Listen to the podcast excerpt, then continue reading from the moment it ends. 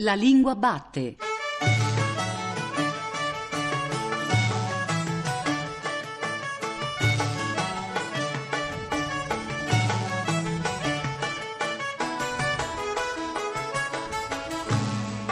Buongiorno, buongiorno da Giuseppe Antonelli, benvenuti e benvenute a questa puntata speciale della Lingua Batte, puntata speciale perché dal vivo, qui nell'auditorium della Scuola Ufficiali Carabinieri di Roma, che ringraziamo, direi anche con un applauso per l'ospitalità di questa splendida sede.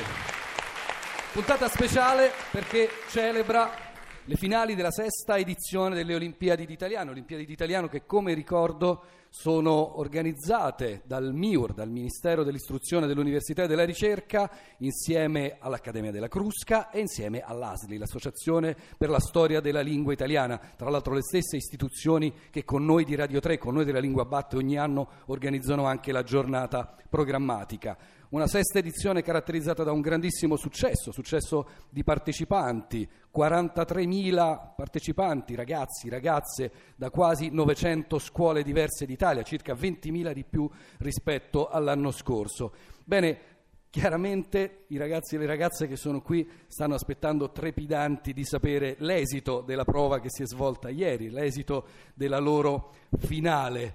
Però chiediamo a tutti loro ancora un'oretta di pazienza, un'oretta da passare in compagnia con noi della Lingua Batte. Resistete ragazzi, resistete con noi della Lingua Batte per riflettere, per ragionare un po' su quello che è stato scelto come tema di queste giornate della lingua italiana, e cioè il giornalismo e in particolare il giornalismo culturale. Noi ovviamente ci occuperemo soprattutto degli aspetti linguistici di questo argomento e per farlo ho già qui con me il primo ospite, Alessandro Barbano, direttore del quotidiano Il Mattino.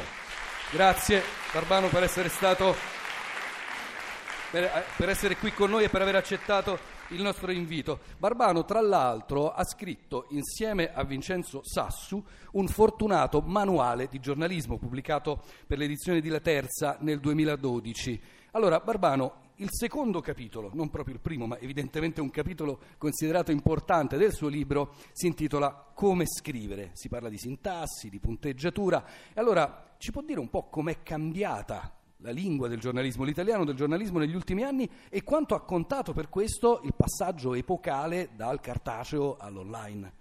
Beh, i cambiamenti sono stati due sostanzialmente, quello negli anni sessanta settanta, diciamo indotto dall'avvento del New Journalism, che ribalta eh, la vecchia eh, scrittura cosiddetta oggettiva fondata sulla logica delle cinque W, chi, che cosa, dove, quando e perché.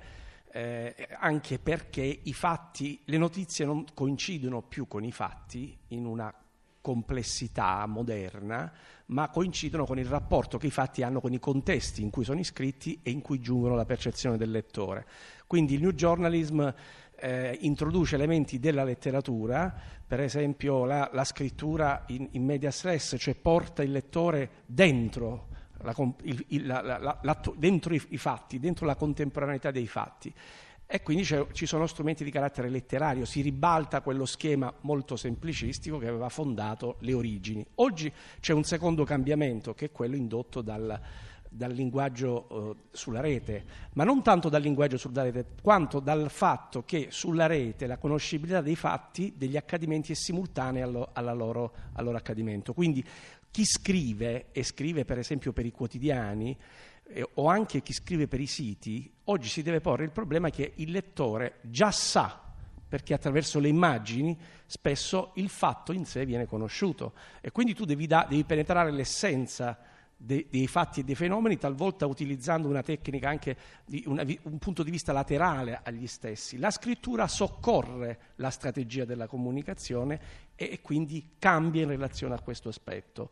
ovviamente eh, con una quantità di modalità pari alla ricchezza della lingua, cioè non è che esiste un modo di scrivere. Questo vorrei che fosse, secondo me, chi riduce eh, una tecnica del giornalismo a una modalità fondata sulla chiarezza, sulla sobrietà, sulla rinuncia a tutto ciò che è complessità, semplicemente fa una, come dire, rinuncia a, a dare al giornalismo gli strumenti per, per comprendere una realtà che cambia.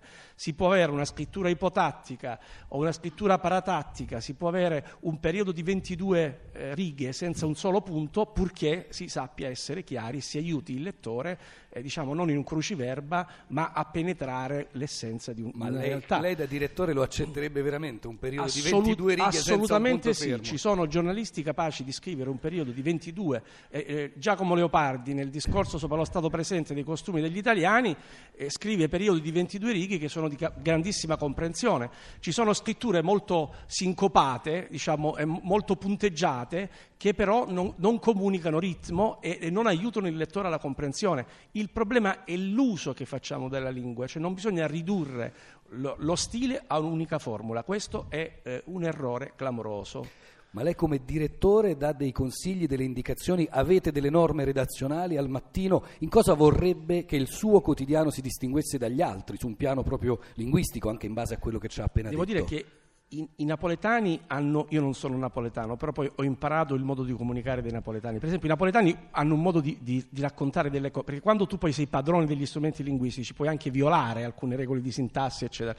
I napoletani per esempio mettono il soggetto alla fine, dicono eh, eh, ha gridato molto, virgola, l'allenatore, punto. Che una cosa del genere, insomma, una scritta, forma di enfasi, eh, certo, scritta di... su un tema farebbe, no? Sì. Però lo, eh, come di... si dice ogni tanto in certe trasmissioni televisive, non provate a farlo a casa. Esatto. Però, però eh, la grande cultura napoletana, che è una delle, delle grandi culture dotati di una proiezione internazionale di questo paese, no? Perché è specchio di un'identità molto ricca, molto, in te- molto intensa, molto creativa. Eh, evidentemente ha un grande rapporto con le emozioni, ha un grande, per esempio, rapporto con quella che io chiamo la scrittura sinestetica, cioè la capacità di mobilitare le percezioni sensoriali dell'individuo, quindi sentire attraverso la scrittura eh, anche gli odori, i colori. E anche qui eh, la, la tecnica della scrittura soccorre il giornalista, cioè eh, l'uso eh, di una padronanza dei termini, per esempio avere la capacità di utilizzare i cosiddetti iponimi al posto degli iperonimi, cioè non diciamo albero, diciamo pioppo, larice, abete, perché chi legge ha un'immagine eh, visiva di quello che stiamo raccontando. Se diciamo albero, l'albero è tutto e niente. Ecco. Quindi anche qui il dettaglio Uh, è frutto di un lavoro di approfondimento della conoscenza giornalistica, ma anche un, è, è frutto di un lavoro di capacità espressiva del giornalista, come il grande pittore. E sono due cose che stanno insieme, la tecnica e la strategia, sono una sola cosa. Dunque una scrittura anche che sia emotiva, che sia narrativa. Un'ultima domanda, eh, direttore, che credo possa interessare a ragazzi e ragazze che sono oggi qui in sala, perché immagino ci sia qualcuno, forse più di uno, che sogna o che vorrebbe fare da grande il giornalista. Un consiglio a questi ragazzi e a queste ragazze?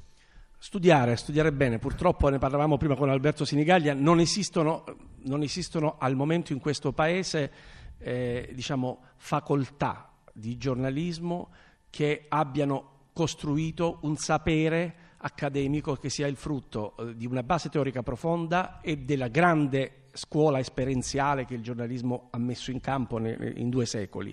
Ci sono o es- eh, eh, come dire, o- occasioni di fare esperienza o occasioni di fare eh, studi teorici però di carattere sociologico, che sono un'altra cosa.